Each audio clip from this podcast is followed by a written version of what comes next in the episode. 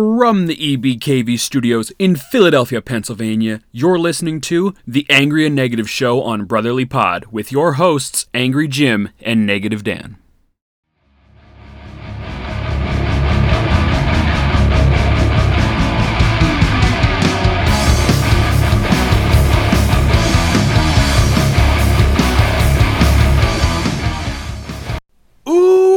Welcome everybody to the Angry and Negative Show. That's right, we are back from our one week hiatus. We took the week off last week. I was uh, busy building the National Puck and National Podcast Network sites, and I somehow survived doing that.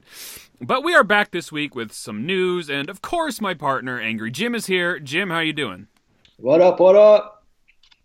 Okay. Uh, oh, I'm good. I'm good. Sorry. I just really wanted to say that. What up? And of course, since it's the end of a playoff round, we have our playoff uh, helper on here, Michael Watkins from Section 247 Podcast. Michael, how you doing? Good evening, Jim and Dan. How are you? Cold. cold. Why are you? How are you cold? Studio is freezing. Put a shirt on. Wasn't I- it hot as balls the other night for you? I have a uh, Marty Brodeur jersey on, actually. Uh, that explains it. Wow, I think. oh, and uh, we have the Boston Carolina game on in the background, and Boston just scored. Are you kidding An me, dude? atrocious turnover. Jeez. Here we go. Well, that's the way to start. Uh, we will talk about playoffs uh, in a little while here, but first, there is some breaking news uh, from the Philadelphia Flyers.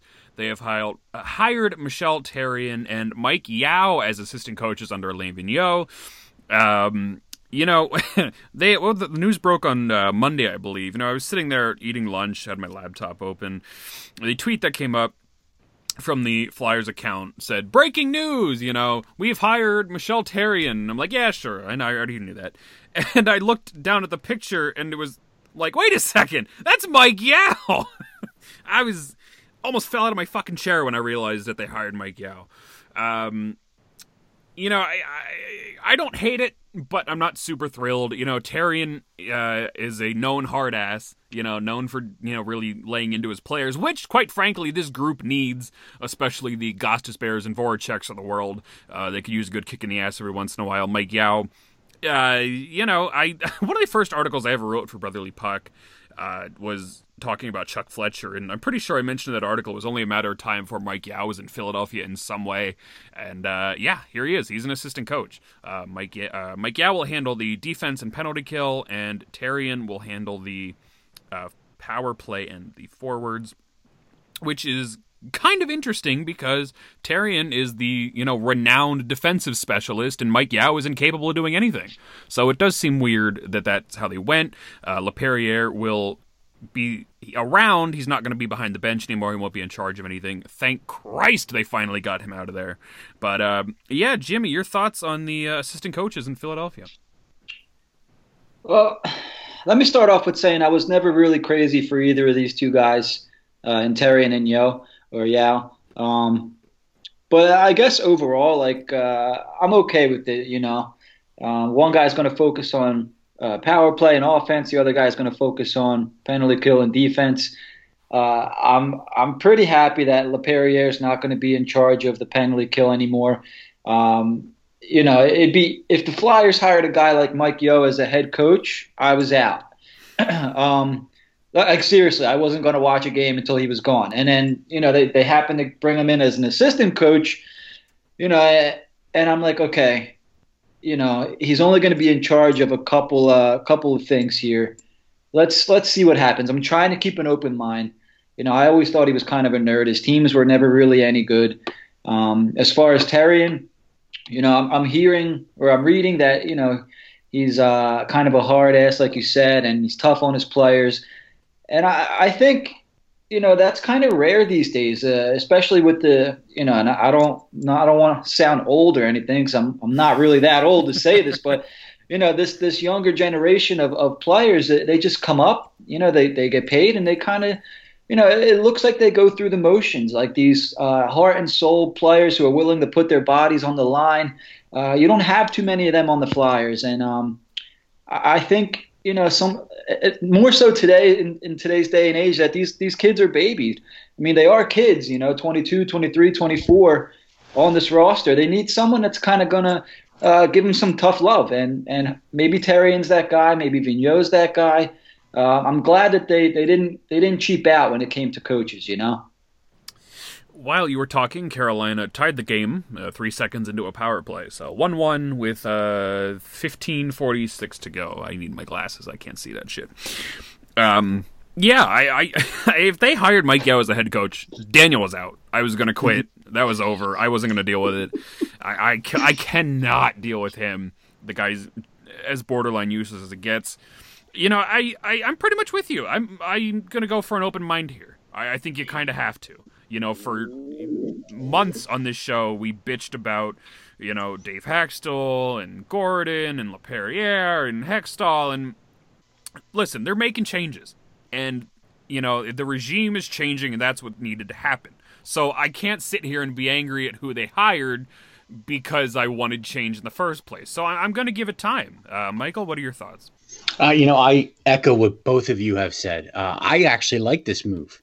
I like this move on a number of reasons. One, I, I said it with the first episode you guys had me on.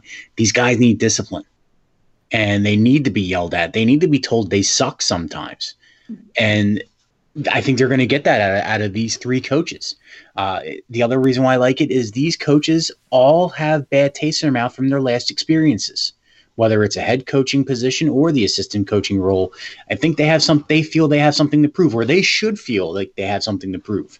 Uh, you know, like Jim said, it's just like basketball. I was talking about it the other the other day with the Sixers. Ben Simmons is an entitled baby. He has has his ass kissed all his life, and now it's hitting the wall for him, and he doesn't know what to do because he needs some discipline. That's exactly like what these younger guys. They need to stop getting their feelings hurt sometimes and just grab their sack and play. So I, I like it from on all accounts. I think you guys both are right man, the Sixers. You know, I, I bitch about Flyers Twitter all the time, uh, but and they're pretty bad. But like, holy fuck, Sixers Twitter is just is just the worst place on the planet. You know, because their expectations are too high. Flyers Twitter has calmed down over the years, believe it or not, because our expectations were once that high. Now we're at the mediocre stage, so we're okay with what we get if the Flyers win a game, I'm satisfied for a day. Exactly. And no matter who they beat, whether it's, you know, they're beating the worst team in the league or they're beating, you know, the best team in the league, they get a win, and you're happy about it. Yeah. Yeah, I, I think this team. I mean, it's it's not only a good direction for the coaches because they needed to clear him out. You know, thank God Lappy's gone because that it, there was there was some early worry there that LaPerriere was still going to be behind the bench. And then that was kind of weird though how they did that. Well, I it, think it took a day. Yeah, they, they did. I think they gave him the Paul Holmgren treatment of we're not going to fire you, we're going to promote you, but you're not actually going to have any real job. You're just kind of going to be there. We're going to keep paying you. Uh, I think that's more or less what they got, you know, from him. I don't think they wanted to let him go because he took a puck to the face.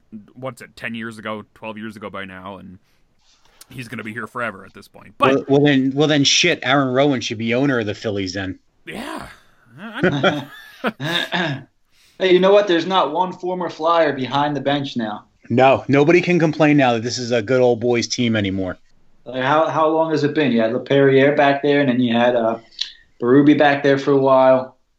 Yeah, uh, Kerry Huffman that came up with Scott Gordon. Yeah, there you go. Or Kerry Huffman actually took over the Phantoms, I should say, when Scott Gordon came up. Yes, I mean I can't remember another time, and like they're kind of stacked as far as coaches behind that bench. You know, well, see, that would be the. This, in theory, they would have gone about it the same way I would have gone about it. If I was tasked with, you know, staffing coaches, the first thing I would do is, is find as much experience as possible. They did that. They did a great exactly. job with that one. Uh, there was a what's the number I have it written down here? Yao coached 482 games. Therrien coached uh, coached 756. Vigneault coached 1,216 for a total of 2,454. So that's pretty good. You know, I don't know. I I would obviously need to do some research as far as other teams around the NHL, but I would assume that has to be one of the highest in today's game in the league as far as experience goes. And you know, I saw a lot of things. Well, you know, Therrien and Avey, you know, they're not head coaches, so it doesn't matter. You know, I'm still kind of worried that they're here, but they aren't head coaches. You know, they they don't have the final say. That is Alain Vigneault's job, and as long as Alain Vigneault has you know some sense, he won't be Dave Hakstol and let his assistants you know burn the ship down, essentially, they should be fine. I, I think that this is going to be very interesting. And more than anything else at this point, it gives me hope that they're going to change more this summer in terms of the player personnel. You know, if they're willing to go full bore here and shake up the coaches, I think that means that they are going to make something happen this summer player wise, which quite frankly is what needed to be addressed more than anything is this current roster that they have. Oh, you're going to see a lot of roster turnover. And and I think a lot of these players that you know don't like don't like to be screamed at or or told that they need to improve on anything, they're going to have some problems. And you might see a couple of these guys that we thought were suspect of and guilty of that gone by the start of the season because these are coaches that are going to be you know very on top of you because that's how they were when they were head coaches and that's their past. So it should be very interesting. I think this roster goes goes is going to be a lot different come next season. Yeah, I, and I and I hope so. I mean, I'm almost kind of interested to see, like, you know, I always thought, uh, you know, the what's the word I'm looking for here? The the greatest attribute of a of a leader is, you know, can he get, uh, can he make the worst player, you know, better, or or you know, can he make the team as good as their worst player? Or, or I'm I'm thinking of somebody like Voracek here. Can can he get through to a guy like Voracek or a guy like Ghost? Can he turn their mentality around a little bit? Because I don't think anybody questions their skill, at least at least not for myself. I don't question that they can play well. Can they play well consistently? Can they can they get their shit together mentally? Do they know that they're leaders on this team? Um, can a coach fix that? Uh, I think so. Maybe if you're a younger player, a player like Voracek, I'm not sure if you can totally change his mentality, um, a player like Gostisbehere, I haven't seen enough uh, from him, I guess.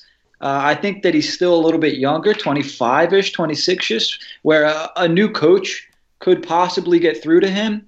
Um, but as far as Voracek, uh, I think if you're 29, 30 and, and you, are still acting the way he is, uh, I think that's a little bit of immaturity. I'm not sure if he can you know, if he's going to be with the new um, the new coaching regime. So I think he might be a guy that I would move. If not, then I would I would move Ghost. And there there are some pieces that they can move, and I think that they could get considerable um, uh, a considerable amount back for to fill some holes. Gostisbehere turned 26 three weeks ago. Yeah, so he's he's not exactly young anymore, but he's I guess this is his prime. He's entering the prime years. What is it, like 26, 27, 28, something like that? More or less, yeah. And for defensemen, defensemen usually do have longer careers too. That's true. That's true. He's got to have the right attitude, though. Yeah, I, I want to see a machine. I don't want to see you sulk. You know, if you if you're supposed to be one of the, and I didn't mean to cut you off. I'm sorry, Mike, oh. but if you're looked at as one of the vets on the team, one of the older guys, um, you can't sulk, dude. Like like I, you brought up the Sixers earlier. If you're um, Joel Embiid and you're one of the most dominant players in the league, right? So you're obviously the best player on your team.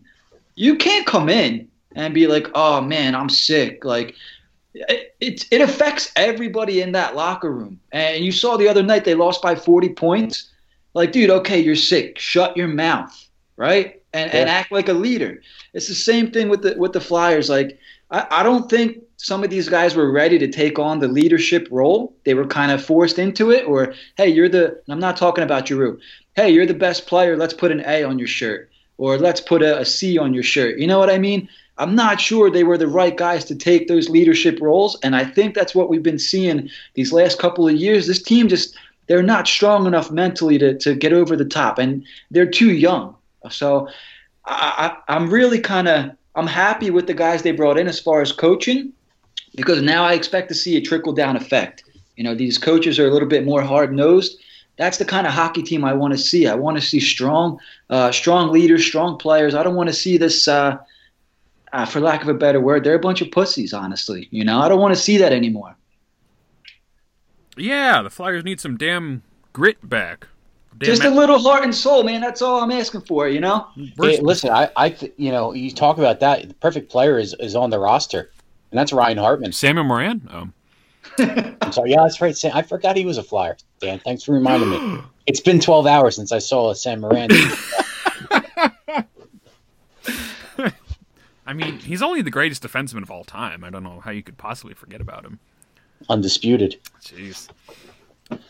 But yeah, Gostisbehere's contract actually very desirable to move at his age and when he gets. Voracek's gonna be a little harder to move. You know, we saw that we all saw the rumor stories about him for PK Subban and and all that, but I, I just think you either got to be with with these guys or against them. You know, when it comes time for training camp, and leadership's got to come through. You know, Drew and Couturier, Couturier, Drew made Couturier better. Couturier made Drew better. And then you want to see that on the Voracek line too. You want to see Voracek make Patrick better and Patrick make Voracek better, and you just haven't seen that. I, I want an older guy to make a younger guy better, and vice versa. And, and that's one thing after you get past the first line, you don't really see anymore you know and, and that's something we've talked about for months now has been you know the potential free agents this summer or trades and such and how they need to focus on guys that can glue the team together essentially. Come in and, and be that leadership and that talent and you know a veteran second line center that can carry the team at that point because they the roster they have right now doesn't really have that player. They have Claude Giroux and they have Sean Couturier, but outside that, you either got young kids or you got guys like Voracek who only show up, you know, 20, 30 games out of the season and aren't reliable to, you know, produce well, maybe not produce. You know, they're, they're going to produce numbers. They're going to get the secondary assists, and their stat columns are going to look great at the end of the year. But you know, they need to lead the team, and and Van Riemsdyk and Voracek and you know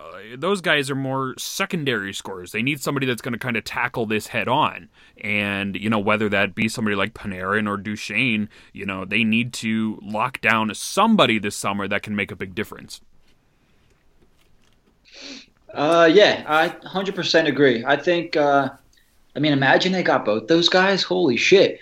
Um, but I think a, a two C for me, I think is a, I, I hope a little bit more feasible than you know, nailing down a, a sniper. A, a, sniper, I think, would cost a ton. And not that I'm against it. Like, go for it. If, if we can get one, go for it. I, I mean, nobody's really safe on the roster. Like, there's nobody where if they, you know, if they traded somebody, I'm not like, oh, damn, like, big deal, we lost him. Um, but I think, I think, and it's unpopular apparently on Twitter, but if they could find a legit second line center, um, I think a lot of the issues they they would have maybe won five to ten more games this year I think, if they had a second line. Like uh, they just didn't have another line. Anybody who played with Giroux put up points. Past that, they there was nothing. Saw it with Van Riemsdyk for a good portion of the season until maybe the last, you know, 15, 10, 15 games or so. He didn't mesh with anybody. And I noted this during preseason. I was like, man, this guy, he's not looking, you know, not looking too good. And then proceeded just to just never find chemistry with anybody until there was a game against the Sabres. I don't remember when it was, December, January, whatever, when Couturier went down and they moved Giroux to center and uh, JVR up to top line left wing with uh, Travis Konecny.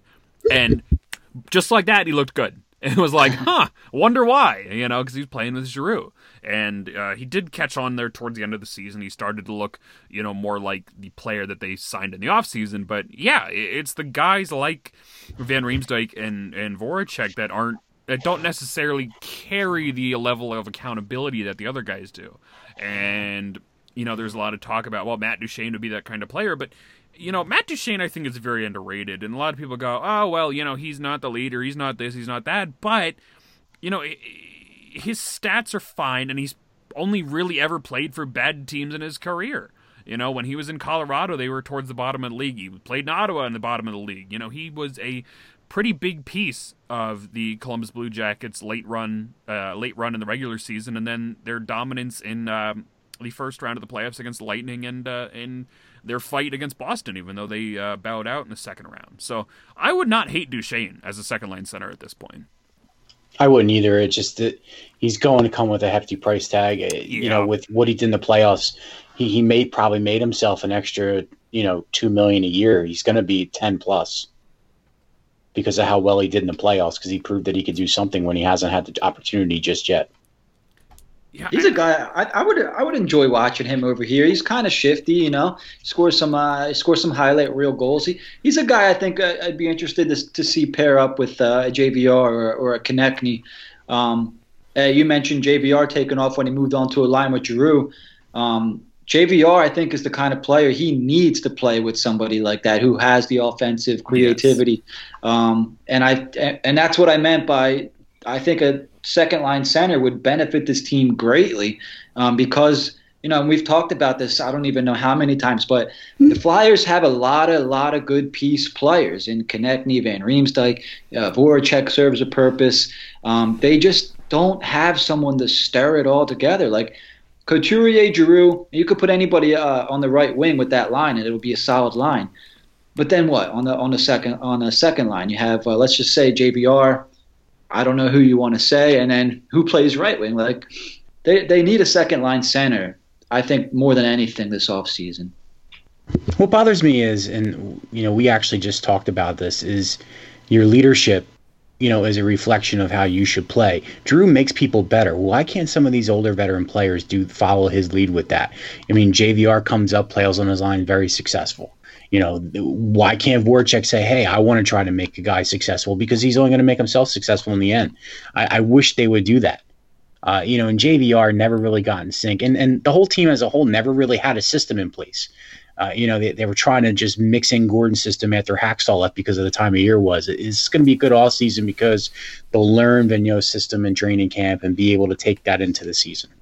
I don't know if there's a recorded stat for this or not. One of you analytics assholes out there, you can tell me, but uh, the line combinations in a season you know, there oh, was yeah, keep the same goddamn lines too. It, Dave Hakstol during his last couple days in December, those last eight games or so, whenever he lost before he left, like every fucking game he was changing lines. And then Scott Gordon for a long time was changing lines. Like there, like I don't know what the mathematical equation would be to figure out how many pairs you can have of the Flyers twelve. You know what could you can make, but I, they have to have made almost all the pairs. Everybody's played with everybody. You can't establish any chemistry when you're not playing with a guy for more than a couple shifts at a time. I think that's the coach's panic button. Yeah. When when when it starts to go sideways or go south, you know, let me try doing this. Maybe this will work. Maybe that'll work, and and maybe just doesn't work. And it worked for Dave Hakstol once when he put uh, uh, Giroux on the left wing and Couturier in the middle and Konecny on the right. And then he mm-hmm. coasted on that for two years before he got fired as his lone achievement behind the Flyers bench. That's the other thing. I, I love Travis Konecny. Please let him have a role that he can get comfortable in and try to improve on as a as a player. He, I mean, every time you see him, he's on the first, he's on the fourth line. I know now he's playing the third line tonight. Let him get, let him, let him gel with somebody. I think Konecny's much better served in the you know Wayne Simmonds role of a you know second or third line yes, winger. second or third line. You know, not your first line guy. That but second he, or third yeah. line, yeah. He doesn't have to carry the scoring like he would on the first line. He can score, but he's not the best pure scorer. You know, he can be physical, he can be scrap, he can put him on there, and he's hard to play against. You know, while he can contribute goals, you know, he can really kind of carry that banner that you know Wayne Simmonds left, and I think that that's something that you know we kind of touched upon earlier in the season after Simmonds left was like you know Konecny is the prime candidate to kind of fill this role you know moving forward, and for a little while he did you know, off and on throughout the rest of the uh, regular season. You know, he was kind of in that role, and he looked good when he was in that role. But then they kept moving back up to the top line, and you know, there's nothing wrong with him on the top line. But I oh, think oh, no. he, he's yeah. just he's just best served in a role where he can be a little more physical and doesn't have to be quite the pure goal scorer. Yeah, he, I, I just say, hey, you're going to be, you're on this line. Do what you need to do to be successful. You know, and let your line mates know what you're going to do because he's he's shifty enough and can can do multiple things penalty kill you know because he's great on a penalty kill because he's so fast you can try to get shorthanded opportunities. He's just got to be that that falcon out there just rover wherever he wants to go. Yeah um let's talk goaltending because this is the interesting one moving forward. Carter hart obviously the guy even though he's playing second fiddle to matt murray in team canada uh, for the Worlds, which I wrote about in Brotherly Puck Weekly this week. Check it out on the front page of brotherlypuck.com right now. Um, There's the cheap plug for the day. But yeah, the ba- the backup, the battle for the backup. We kind of touched upon this in OMB, so I'll get your opinions here. Cam Talbot or Brian Elliott? You know, at this point, I would assume it is between those two. You know, looking at the list of free agents, uh, there isn't a whole lot of choices, and quite frankly, Talbot and Elliott are probably two of the better options as far as the free agent market goes, outside of uh, Bobrovsky and Varlamov, which I don't think are going to happen at this point. So, Jim, who would you rather have, and why, Talbot or Elliott? Uh, so I, I was thinking about this while you were talking, and you know, part of me was like, "Well, we know what we have in Brian Elliott, and he actually didn't play horrible. Um, he, he was decent in a lot of games this year, but then I'm like, nah. What if he gets hurt? Then I'm going to be looking at Alex Lyon next year, and I'm like, uh, Cam Talbot. Yeah, I'd rather go Cam Talbot. Uh, did, didn't Vigneault have him in New York for a season or two, or yep. is that too far back? No, he had him in uh, at least a season. At least one, right? Uh, do some quick research. So just just for the sake of change, um, because I, I, am more intrigued by the unknown, and I don't I don't think we saw too much of Cam Talbot, and when we did, uh, the Flyers are basically out of any contention for the playoffs. So. Yeah. Not sure if it was really fair to say, you know, if he played well or not. I mean, the one game he played terrible, but I think I would rather have Cam Talbot than Brian Elliott. I've seen enough of Elliott. Uh, Talbot was a Ranger 2013 to 2015. Vigneault was there 2013 to 2018. So yeah, it would have been there through the whole uh, Cam Talbot run in the Rangers. So he's familiar with him, and that was another, you know, I guess key they brought him in. Not only was he Carter Hart's friend, but he was there. But I, I, I pretty much agree with you. I, Talbot did not get a fair shake this year. You know, he was acquired for Stolarz, I believe, in the beginning of February and then proceeded to sit on the bench. I believe he played 90 minutes of hockey over the preceding like a month and a half until the very end of the season when the Flyers were eliminated and nobody gave a shit. The last five games of the season were so brutal to watch, and Talbot was fed to the Wolves for two or three of those games, and it's like. That's not a fair assessment. You know, Elliott played perfectly fine this year, especially when Carter Hart went down around the Stadium Series. Um, and, you know, I, it wouldn't necessarily be about him, it'd be about injuries. If he goes down and then Carter Hart's by himself, and you really don't want you know the thing we've seen that Dave Hakstol would do with.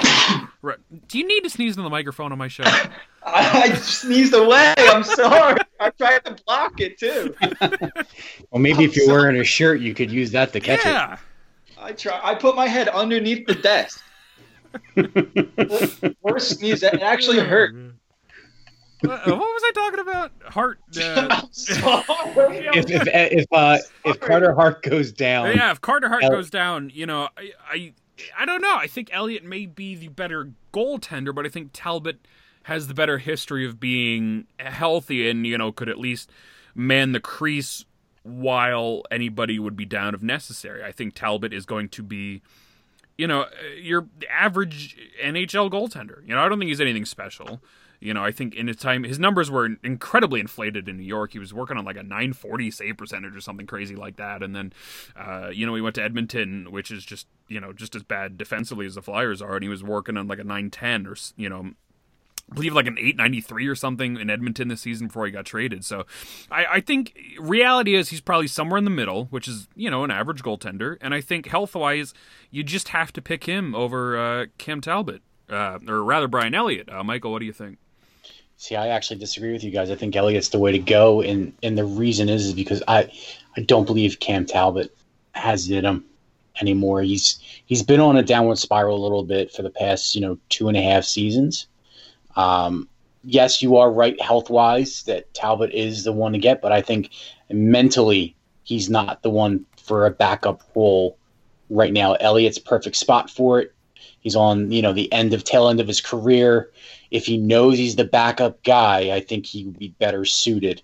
Uh, my whole biggest concern is not so much who is the backup goalie, but the goalie coach. They kept the goalie coach and Kim Dillabaugh. Yeah, I mean they they kept they kept Kim, and I worry about the workload of these goalies. Uh, that's been I think the issue with why they get hurt is their workload and what they take Yeah. on. So I'm hoping that Vigneault has his own sort of style as far as the workload a goalie's going to take, regardless who's behind there. So they have a little bit more durability because I, I honestly think that Kim Dillabaugh was part of the problem over the past couple of years as far as these goalies keep on going down. Maybe not so much Neuwirth. Neuwirth, you know, sneezes like Jim. That's his problem, yeah. Hey, hey, hey. Yeah, I mean goalie, man, that's that's the biggest worry for me. And uh, I I fought the good fight with this, you know, argument all season long about not playing Carter Hart for long stretches at a time because uh, there's just no reason to. You know, eh, the Flyers were essentially out of the playoffs. You know, they never really got closer than five points, and I guess you know eh, there's something to that when you're 20 games left. Oh man, they're only five points out. They got a chance, but they never really got close. And uh, I don't, I don't like running goaltenders into the ground.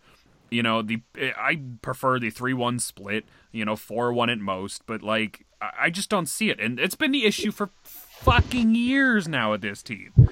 Has been, you know, even when Steve Mason was here, you know, he would play long stretches of games before they would throw Neuwirth in, and then Neuwirth would get hurt, and they would have to throw Steve Mason back in. But yeah, that that's been an issue, and you know whether that was Dave Hakstol or whether that was Dillabaugh's doing, we don't really know. Um, but hopefully, that's something that you know Alain Vigneault does not let happen. I wonder what uh, Lundqvist was playing in New York.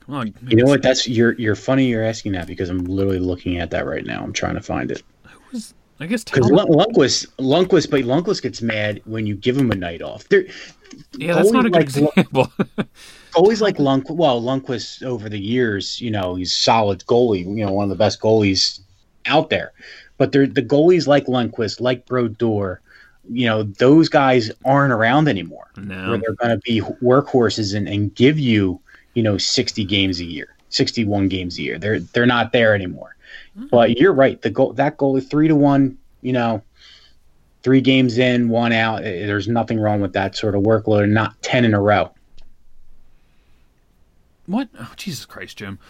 What? What? I didn't want to say it from here. Okay, do, go do what you got to do, bud. Me and Mike will talk about goalies a little longer. But you see, here's the thing: the numbers are, are skewed in Cam Talbot's case as well. In Edmonton, 2015-16 he played 56 games. 16-17 played 73 games. 17-18 he played 67 games. Yeah, and I think That's that's, why he is where he is right now. And then he played 31 uh, in Edmonton before getting traded to the Philadelphia, where he played four. You know, it's just that's crazy. I, I I don't know. You know, I would have no problem with Elliot coming back. It's just you. I don't. I don't know. Unless they bring in you know another guy and and you know the hot the trending thing in the NHL these days seems to be three goaltenders. I believe Elliotte Friedman was talking about this. We talked about it on Monday night in the LB Puckcast about you know the three goalie system. And quite frankly, looking at you know the list of free agents right now, you know you got guys like Mike Smith who's 37, Cam Ward's 35, Antti Niemi's 36, though I believe he just signed uh, with the KHL earlier today. Ryan Miller's 39. You know all these guys. Peter Budaj, I believe he retired. He's 37. Curtis McElhinney's 36 it- it- it's crazy to think, you know, there aren't a whole lot of options behind the top two guys in Bobrovsky and Varlamov, and it No, makes it it- look like Cam Talbot and Elliott are are you know the two best options possible. I mean, but look at the names you just named too. These are these are Ryan Miller alone, you know, and Cam Ward. These are guys that played a lot during their during their heyday, and now are the backups, and they're setting backup roles where their team's number one goalie is a little more durable, where they're not asked to do too much like Brian Elliott has been over the past couple years or Michael Neuwirth, you know.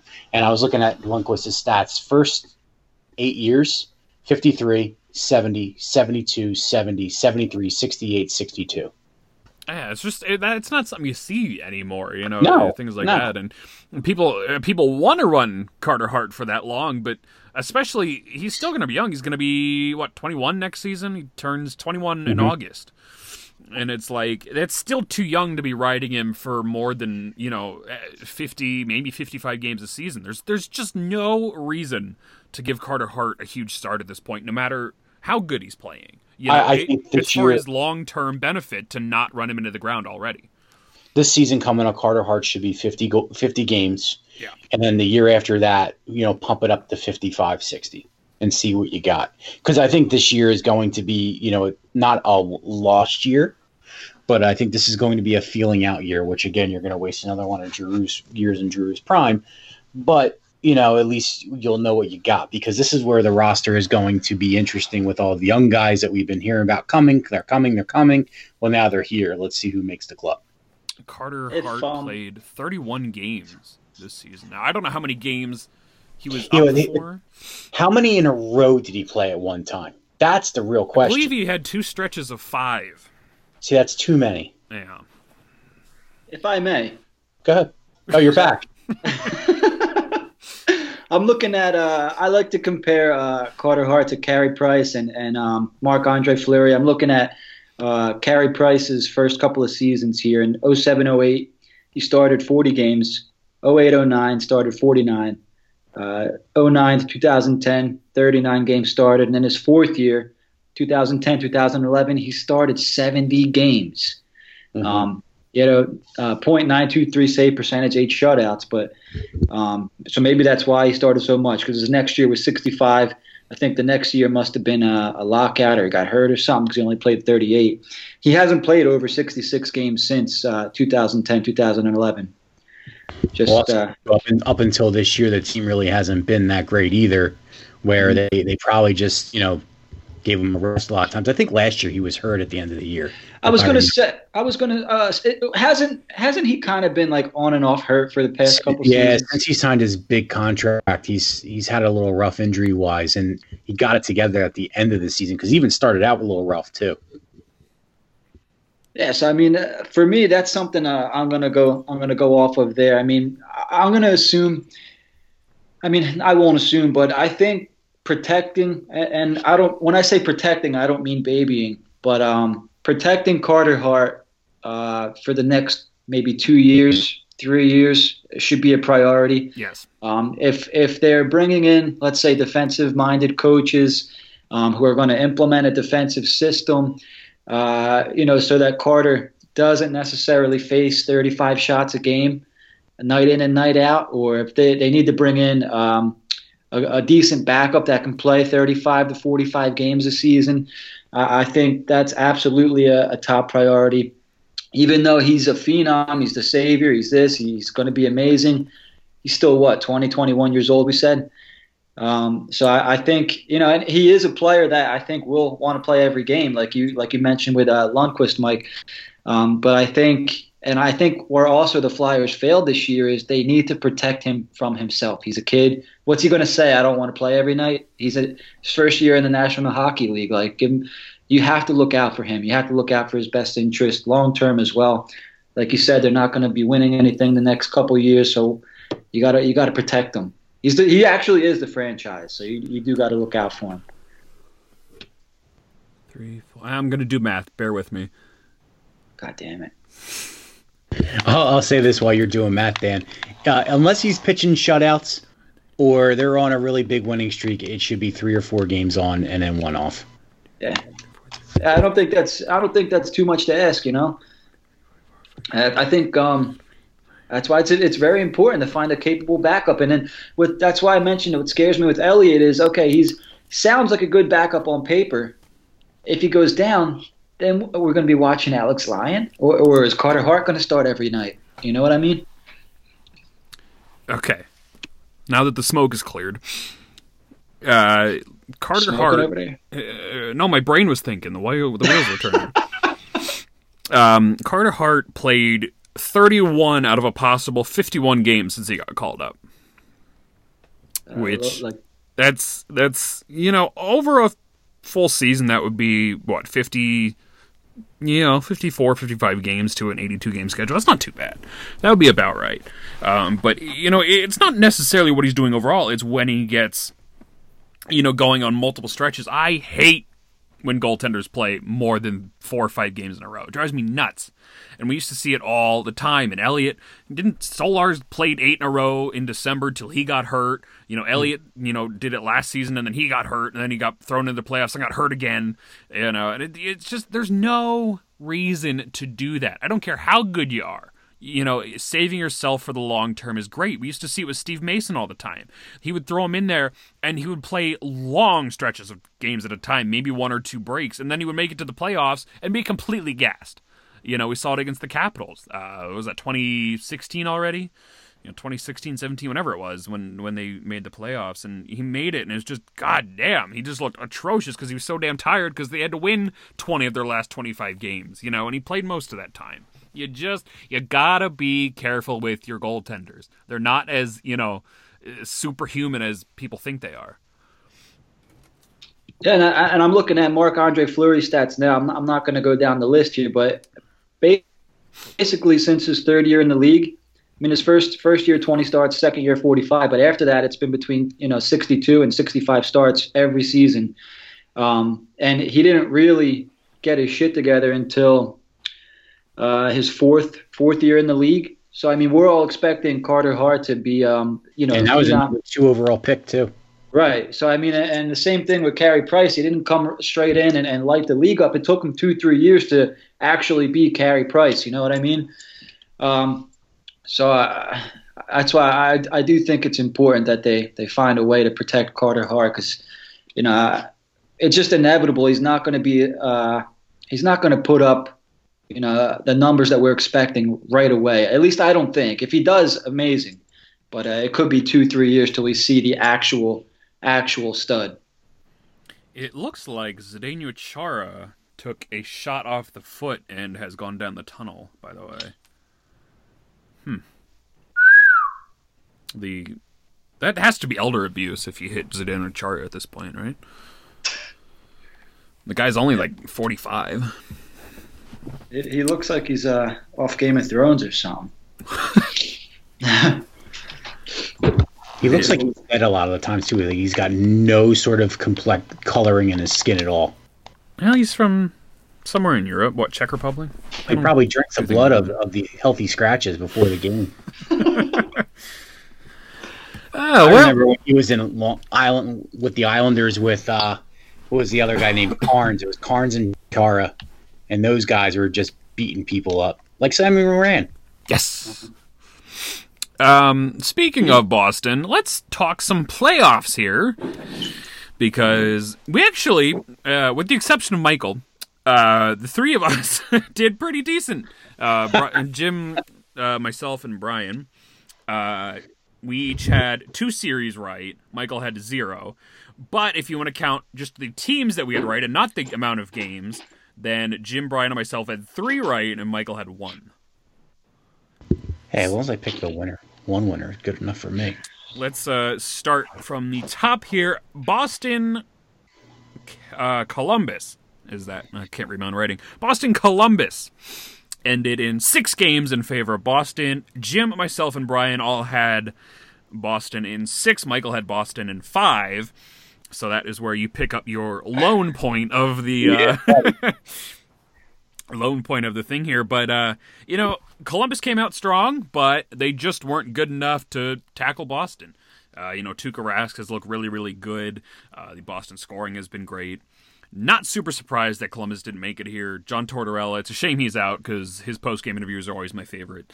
Uh, so it is uh it's a shame, but you know, I it's this series pretty much went as I expected it to go. Uh, Jim.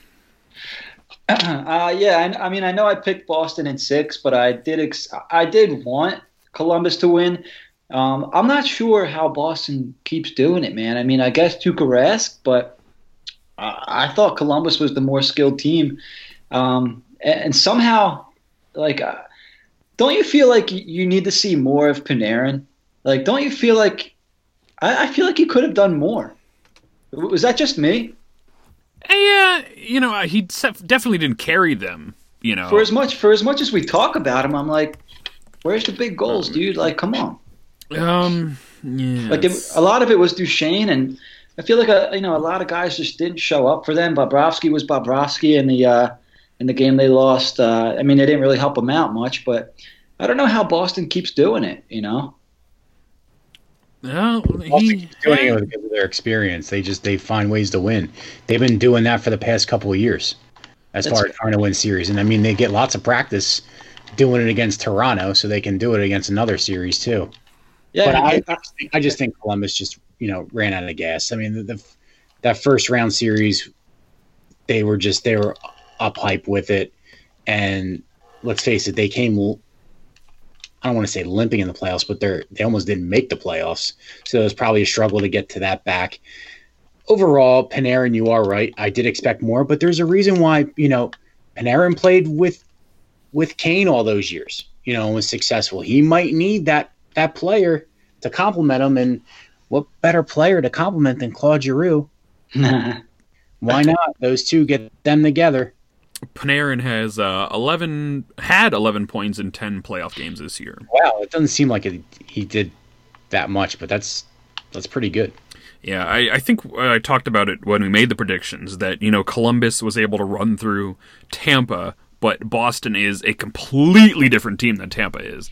You know, they're, they're very they're they're they far more physical team, more complete team overall, and uh, you know I think that's essentially what happened is they got beat at their own game. That's something they uh, you know were able to do against Tampa. So Boston in six. It's uh, points for Brian, Jimmy, and myself. The other one in the East went beautifully. Carolina beat the Islanders in four games, swept them. Uh, Jim, myself, and Brian had Carolina in seven games. Michael had the Islanders in seven games. So three of us got points for the correct team. Michael got absolutely nothing. this was this That's was like this was the perfect scenario for me. The Islanders sweat Pittsburgh, and then they come in and get swept by the Hurricanes. Perfect. It's great. You know, Carolina. I don't know what they're doing down there, but uh, they they look uh, fantastic. You know, they're obviously not scoring as many goals as as you would like, and their offense just isn't quite there. And even on paper, that's not shocking. You know, looking at who their roster is, they have Aho, and then you know nobody else underneath them. But yeah, hey, listen, I mean, this is going to be a tough series for them against Boston, but, you know, the fact that they were able to dispatch the Islanders, who made the entire season on a strong unit and a strong system, you know, they were able to take advantage of that and uh, dispatch them pretty quickly. Jim? Yeah, for sure. I mean, I, I don't know who expected the the Hurricanes to sweep the Islanders. and we all picked seven games. Uh, yeah, I don't know. I really don't know what to say. I mean, they thoroughly dominated them, much like the Islanders did to the Penguins in the first round. Uh, didn't expect that. Uh, good, good for Carolina. Uh, it's it's cool to see Rod Brind'Amour doing well down there, and yeah, that's pretty much my take. Don Cherry is wearing a Boston Bruins sports coat with just the logo printed fucking everywhere. I kind of like Don Cherry. Fuck Don Cherry. Guy needs to be locked up somewhere. uh, yeah, Michael, your take on the uh, Carolina Islanders? I, I think the best. The, Ca- first of all, Islanders didn't even show up. No. You know, it's what happens when you you have a playoff series in Brooklyn. Um, but the best thing that could have happened with the Hurricanes is sweeping them because they really have a lot of injuries going on, and probably their most important injury was our old friend Peter Mrazek, who who got hurt. I believe was it game five or six. Um, it was game five because McElhinney came in right, but uh, yeah, Carolina wins because they they're playing physical. They're playing physical. They don't have to put five pucks in the net. They can basically win you. They can beat you two to one, and they wear you down. Which is why in over in overtimes they've looked really good because they've worn you down. And I wouldn't be surprised if we see some more magic out of them too when we do our predictions. Uh, yeah. Over to the West, St. Louis, Dallas. What a series that was. Um, crazy. St. Louis won the series four to three. Jim, myself, and Brian had St. Louis in seven. Mike had St. Louis in six. So another pity point there for Mike. Um, but yeah, you know, I thought for sure Dallas was going to win this one once the series started because it was looking good. And uh, St. Louis came along and uh, staved off elimination and beat him in double overtime in Game Seven by Patrick Maroon. So uh, you know that's certainly of all the people on the St. Louis Blues roster, I was not expecting him to score, but uh, he did. And uh, St. Louis going to the conference final. Uh, I don't remember the last time we did this. I can look it up quick uh, while I throw it to Jim. Your opinions? Uh, so I- wanted the Stars to win. I think they're a little bit more fun, at least for me to watch. Uh, I, like you said, I picked St. Louis in seven. The more the Blues win, the more I dislike that team. I don't know why. Something about the Blues is just like, God damn it! Like, just just lose already. Like, Berube is not that good of a coach, is he? No. Uh, he just keeps winning. So, um, 2015 16, they lost in the conference finals to the Sharks. Look at that. a little rematch, huh? A little rematch. Hey, who did who who the Blues beat first round? I can't remember. Jets. The Jets. I mean, so they're they're beating some pretty decent teams. Uh, it, it you know next series is going to be really interesting because St. Louis is arguably the the hottest team. You know, the last couple months of the the uh, season now, and they just keep going. Berube's interesting because I think he had an underwhelming team in Philadelphia. The roster was not that great, and then he goes to St. Louis, which you know going into the season had a stacked roster. And it was a fucking, you know, insane that they weren't able to get it off the ground for the first three months of the season. So it's kind of like, you know, his roster's great there and the roster was subpar in Philly. You know, I think it really is kind of unknown what Berube is as a coach at this point. But, uh, Michael, your thoughts on the uh, series? This series was probably the, the most fun to watch so far, these playoffs, because Yeah. Dallas was in control, and all of a sudden it's like, holy shit, St. Louis is forcing a game seven. Like, where did they come from? Uh, I kind of like watching St. Louis play because you have a bunch of guys that are playing as a team. Nobody is really trying, you know, stealing the show. I mean, Maroon had the goal the other night, which was nice to see a hometown boy get the goal, and his kid was there crying, which is cool.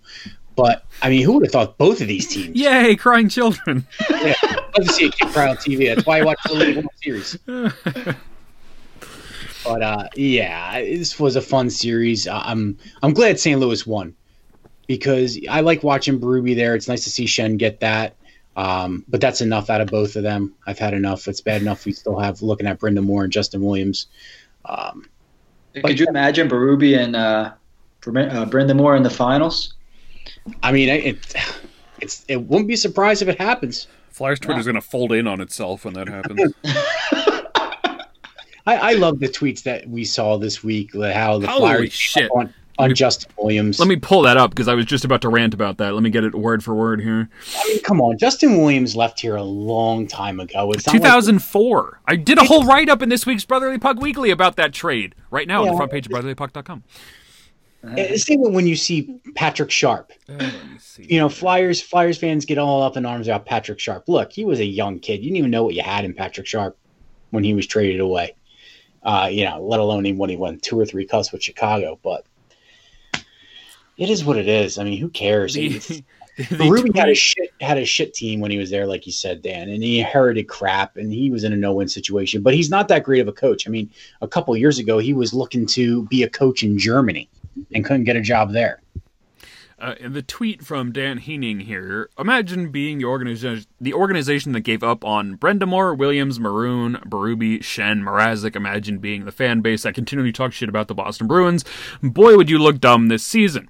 The thing is, I'll give you Justin Williams because they did give up on him because, but you know, he was injury. He had uh, tore his ACL. He had a sh- fucked up shoulder, and I believe he broke his hand or something like that. I, I wrote about it all this week. And then uh, Mrazek was fucking atrocious last season, though I was a fan of Mrazek going in. Maroon is, you know, your average NHLer. Schenn, we tried for years to fit Schenn here, and he never really worked. You know, Berube had a shitty roster, and fucking Brind'Amour played 633 games in Philadelphia before he was traded. Like, nobody was giving up on. I, I don't. Didn't Brind'Amour request to be traded? Didn't somebody bang his wife or something? Yeah, didn't Lindros mess around with his wife? the, the Lindros uh, banged Brind'Amour's wife tail, and that's why he got traded. Yeah, so uh, nobody gave up on him. Like this dude, I don't think really knows what he's talking about there. And then uh, let me pull up Justin Williams' stats real quick because, like, it, don't get me wrong, he's been a he's been a nice player for uh, a long time now. But He's a, he's been a fourth liner for the past five years. He just has extremely good leadership skills. the dude scored he scored over 59 points twice in his career, and that was 05, 06, 06, 07. Like, gave up on Justin Williams. Like, come on, dude. 786 points in 1,244 games. He's not tearing up the universe. You know what I mean? He's just played for fucking ever. Yeah, he won a couple cups, but you know, he's I think he's most known now for what? Winning game uh, winning a couple games in the playoffs, right? Mr. Game 7. Yeah, I mean He's uh, won, what, three cups? Two in LA and one in Two in LA and one in Carolina. Yeah. Jesus. Bastard. Yeah, they didn't. They didn't give up on him. Like, come on, get the hell out of here with that. Yeah, and then you know what? That Brind'Amour trade brought one of my favorite flyers here was Keith Primeau. One of my favorites of all time, right there. Did you stay up there in the overtime game? Five overtime game? I don't think I stayed up through it all. God, how old was I when they did that? I It was what, I a freshman 2005? in college. It was great. 2003? It was 2000. It was 2000. I was a freshman in college. I Shit, was 2000 in April. I would have been five, maybe five, six. I think I was twelve or thirteen. There was a there was a kid that because we had the game on in, in my room and he was literally there. He only got up to leave in between periods or commercials to go to the bathroom or whatever. He got up because he couldn't hold it any longer. Because back then, overtime there was no commercials. There wasn't a halfway point commercial or anything like that. It was just straight through. And he got up to go to the bathroom, and that's when they scored. Oh my god, are you kidding me? Yeah, his name was Ben. I'll never forget that. He was so distraught. But hell, he was he was a Flyers fan and a Mets fan. So go ahead. Ugh. Is that I was- Shawn Thornton? Is he still playing hockey? Who is that? No way. No, There's that's no- he fucking looks be. just like him. God damn. Sean Ca- Thornton. Caffer? Ca- Caffarley? F- He's on the bottom. It fucking looks just like Shawn Thornton. Jesus. I mean, gotta look up the Bruins roster now because now I'm dumbfounded. Bruins roster. Looked. I'm still, I'm still angry that somebody said they gave up on Justin Williams. Like, what? I, at least I understand the Justin Williams. I Williams think debate. Bobrovsky might be the only player in the past 15 years they could say they gave up on. Maybe JVR too the first time. That was either Steven Kampfer or Karson Kuhlman. I heard of Kuhlman.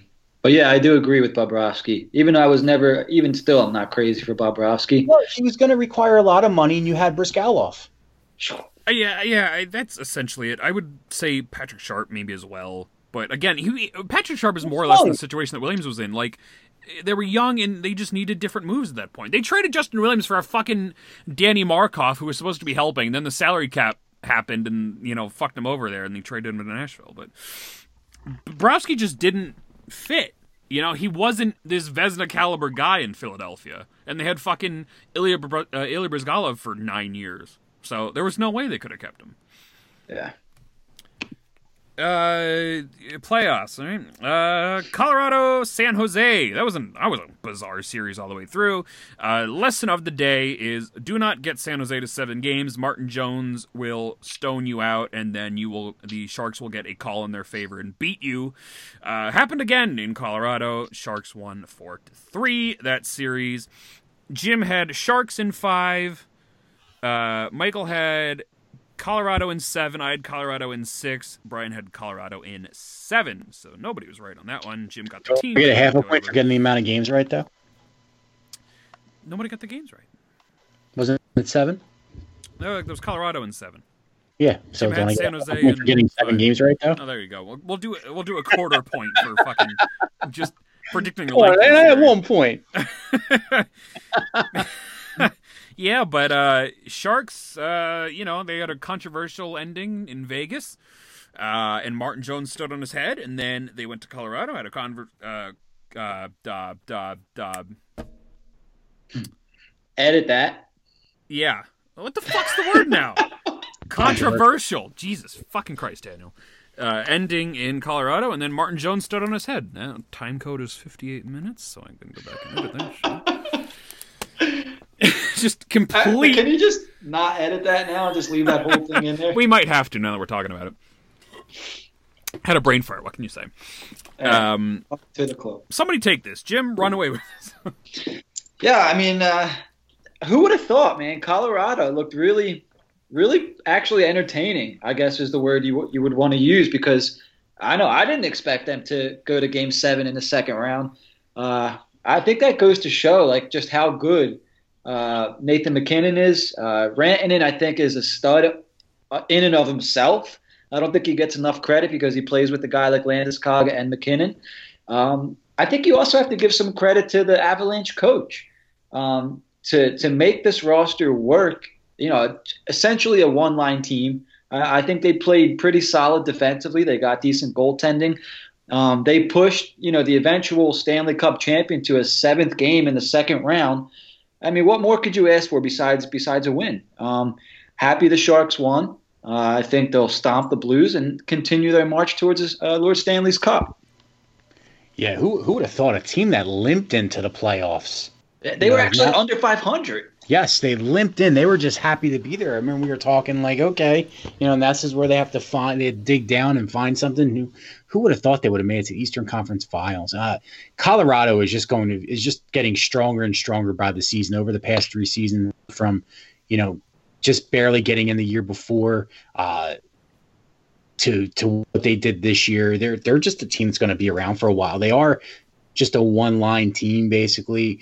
Rantanen had them on my fantasy hockey team this year, so I, I, paid a little closer attention to Colorado. They were a lot of fun to watch, and they have good defense, and they have a good young defense and and you know Makar that they brought up towards the end for the playoffs. He basically threw them in there at the playoffs, and Tyson Barrie's a stud too. So we're gonna. This is the last we saw of Colorado, but you know I don't mind San Jose in here. I think you know San Jose and Carolina are are like my favorite picks as far as seeing the players that are on the teams and wanting them to do good. I would love to see Joe Thornton get a get a cup. I think the hockey gods are on their side if you believe in that kind mm-hmm. of stuff. And they just keep getting these calls and they keep squeaking out these game sevens. And how about Pavelski's tip last night? The fact that Pavelski's alive at this point boggled my mind. I thought for sure he was dead after he landed on his head, and there was no word on him for like three, four days after that. It's amazing. Yeah, I mean, his had, tip that tip goal was unbelievable. He had his head stapled together, and he went back out there and had that tip goal. Mm. First came back.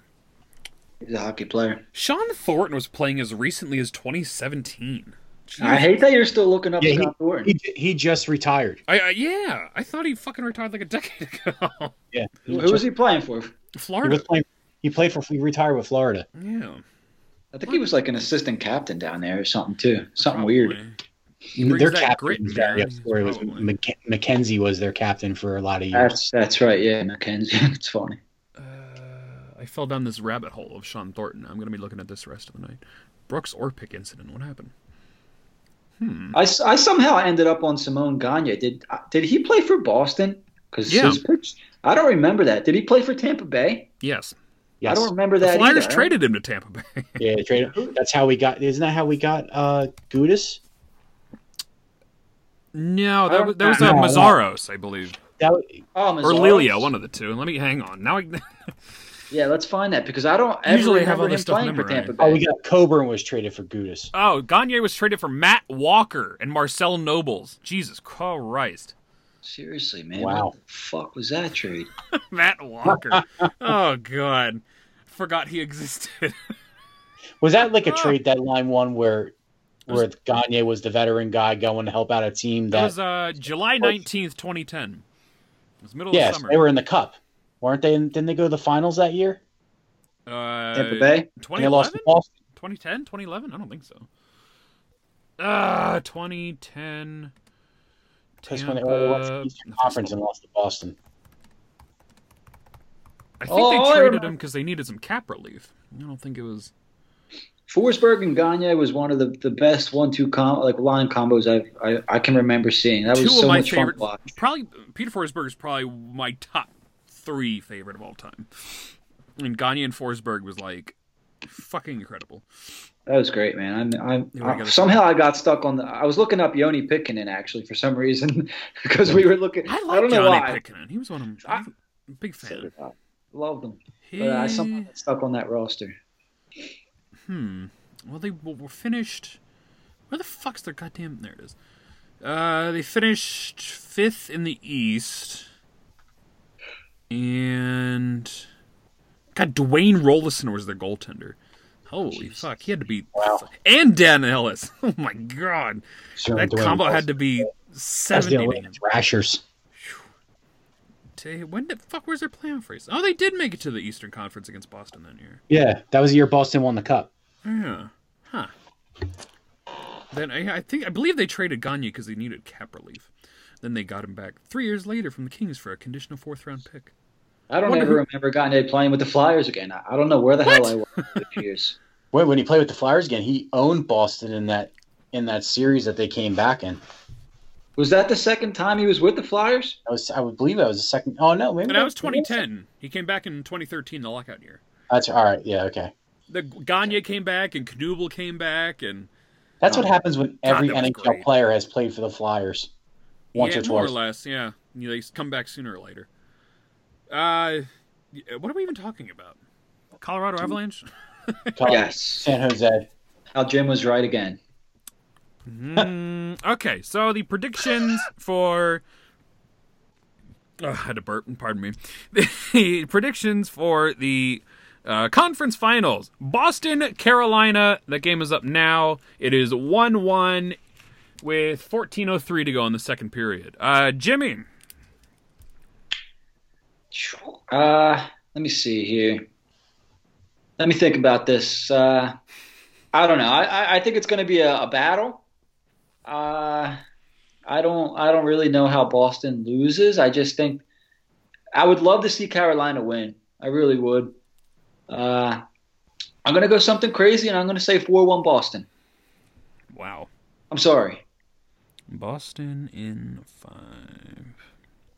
Uh, Mike, I want to see Carolina win, but Boston will win in six. Man, this one. I- I'm gonna echo Jimmy here. I have no idea how Boston loses, but like, I don't wanna root against Carolina. Match up way too well. Where this is where I think the experience, again, Boston's experience on digging down and winning a series over the past couple seasons wins out. hmm, man, you know what? Fuck it. Carolina in seven. Yes. Good. And just be, just Yeah. because I picked four one doesn't mean every game's not going to be like a one goal game type thing. It's just you know I just think Boston's going to come out on the uh, on the winning side. Yeah, I will just, say, while watching this game, while we're recording this, you don't really see a lot of rust from Carolina, which is a good sign too. man, I wonder if that helps them if the series goes a little longer. I wonder if that'll help them out. I think so because they got the rest and they're not they're not coming in with any rust. I think the the break was really good for Carolina because they got a chance to get healthy because they were banged up a little bit. yeah, Mrazek's back now, and And, They got and, some help. you know, it's, he's uh, the spark plug that's gonna gonna run everything. Uh, St. Louis, San Jose. This should be another good one. Man, these series are hard to pick. Uh, Jim, Uh, I'm going to go San Jose in seven again. uh, Just- Mike. That's all I got. Oh man, this is another one. This is another one where I I've been picking against San Jose this whole time and they're winning. And I want Thornton to be in a Cup final and try to win one. Keep keep going against them, Mike. Yeah, I think I'm going to go against them. Yes. I- I'm going to go against them, and I think St. Louis wins in six. St. Louis in six. Man. this is hard. These two are. It's are hard to predict because you usually get like you know you get at least one series where it's like yeah Capitals are just gonna just gonna roll where it's not that this isn't the year for those series. No, it really hasn't been from the beginning. And when it does seem like the that, the fucking gonna that opposite team wins. yeah, Ah, man. You know what? I'm gonna I'm gonna join Jim here. I'm gonna say San Jose in seven. regardless of who wins out of any four of these teams, well, actually three out of four of these teams, As long as Boston doesn't win the cup, I'm fine. exactly. I would be I would be excited to see any three out of four of Yes. these teams in the Cup final. And if Boston makes it, I hope they lose to whichever team. Yes. Yeah, B- uh, Boston doesn't even have anybody on their team that I, I would like to see win a cup. Well, they've all uh, most of them have won a Pastrnak. cup already. Their core has. I don't think Pastrnak has, but you know, guys like won one. Rask and uh, uh, uh, Bergeron have been around for fucking ever. Krejci, uh, Carolina would be a cool story. It'd be nice to see Brind'Amour with the cup, and then Don Cherry would fucking croak on air. yeah, uh, St. Louis would be cool. You know, uh, I, I don't know if I'm not really crazy for former Flyers winning. If, like if once they're not a Flyer, I really don't give a shit. Uh, but you know, they got Brayden Schenn out there, Craig Berube, whatever. And then the Sharks, like how can I don't know how you can't root for them. Like let let Thornton win a cup. You know that Pavelski's been around for. I mean, Pavel, Joe Pavelski's 35 years old. He gets overshadowed by Joe Thornton, but he hasn't won anything either, and he's been around forever. Thirty-five. Yeah, done I'm- that's really. Pretty sure Pavelski's 35. Yeah. Oh, Pavelski. I think said Joe Thornton. I'm like, what?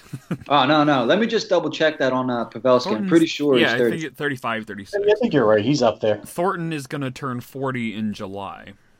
Yeah, so I mean, 35 is not exactly young either. And Pavelski, I feel like every year is putting up 30 plus goals, 35 plus. You know, Uh, I, what I like about San Jose too, and I'm sorry to interrupt you, Jim. no, go ahead, man. Go I like that they've stuck to their guns with their core. That they, you know, that this organization knows their core. Ron Wilson, you know, believes in them. Went out and got them Erik Karlsson. You know, went got that piece for them, and they're they're going all in for it. Yeah, they they went out and traded for Evander Kane last. That was last year, right? Yeah. That was last season. That was that was good by them too. Uh, I, I mean, I love a player like that. I think he's necessary. He's, he scores some goals. They went out and got Erik Karlsson in the offseason. And you know what? I, like Peter DeBoer as a coach a lot. I think he's a, a an excellent coach. I think he's the kind of guy, you know, that um, he's, he's a veterans coach. You know, he was coaching New Jersey when New Jersey was pretty decent.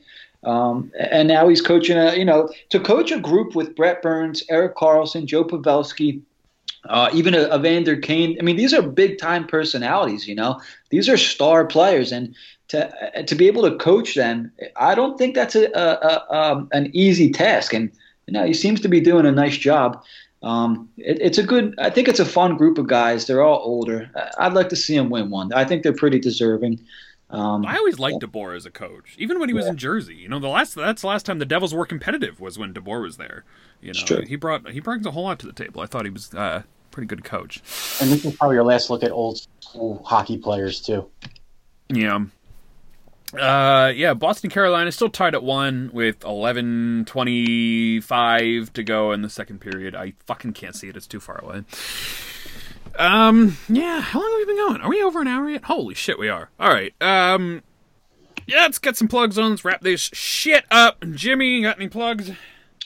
Yeah, so High and Wide Radio switched to Tuesdays. You can follow Jack and myself on Twitter. Uh, I'm Jim underscore HW Radio, and uh, that's it. That's all I got. All right, Mike. I'm at Twitter on Michael Watkins seven, but you can find me on mostly on Section two forty seven Pod on Twitter. We're doing a summer beer bracket challenge, so come on over. Tell us what beers you want to see that you drink in the summer. What's your favorite summer beer? So we're going to put in a bracket, and we are going to be doing that for the rest of the summer. Beer is gross. Daniel. I don't discriminate against alcohol. I, I'm not much of a drinker, but I could never never stand beer. You know what? I've been I've been hopping on the cider train. Or how do you say that? Cider. I get made fun of for saying cider. Cider. It's the cider. I've been I've been on the cider train lately. It's so so refreshing. Sneaks up on you too. Yeah, it does. It's great. I love it when it sneaks. I love it when alcohol sneaks up on you. Yeah, it's good for you know getting blackout drunk. Whoa. They Or just good. Whoa! fucking steam Tuukka Rask, and then somebody is killing Greg McKegg. Ah, That's one of the best names. Can we what is going can, can we do another one of those shows like hockey name shows? Actually, I'm glad you brought that up because we're gonna need segments to fill next week. So let me write that down. Hockey Hockey names part two. Circle that. Keep that for next week. Jim, start picking hockey names. All right, you got it. All right, uh, my plugs.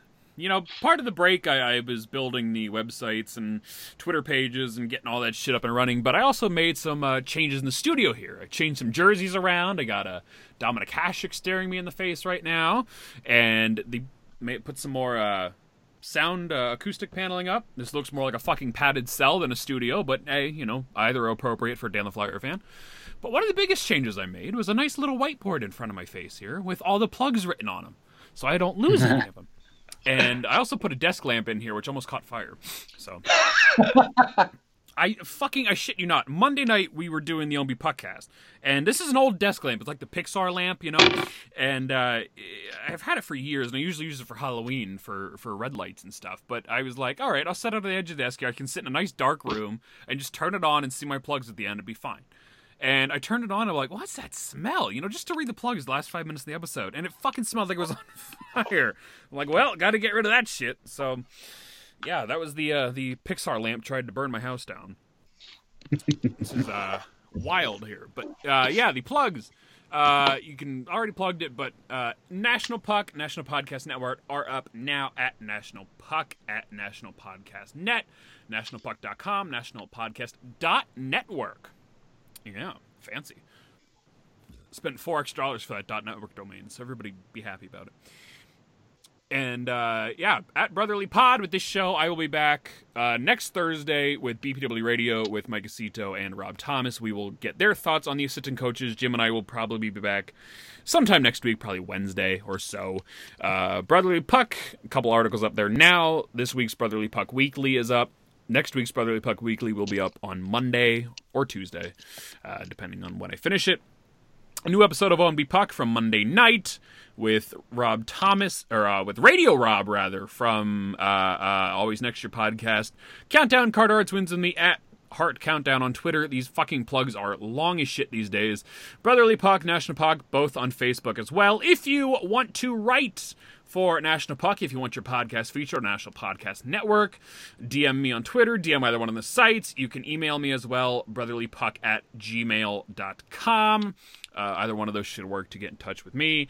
Doing some giveaways here with the shirts. I believe they're up tomorrow. Tomorrow's the 10th, so by the time you're listening to this, uh, they will probably be up. I'm going to do it tomorrow afternoon. We'll pick some names for that. Uh, the links are on the front page of brotherlypuck.com for those as well. Um, yeah, I think that's everything. That was about five minutes worth of plugs, but hey, when you're fucking doing all that I am, it's what it is these days. So, oh, speaking of, I got an email from a respective writer. Look at that. Well, I'll have to answer that shit. We will uh, be back next week, everybody. For Jim and Mike, I've been Dan the Flyer fan. Goodbye and good night.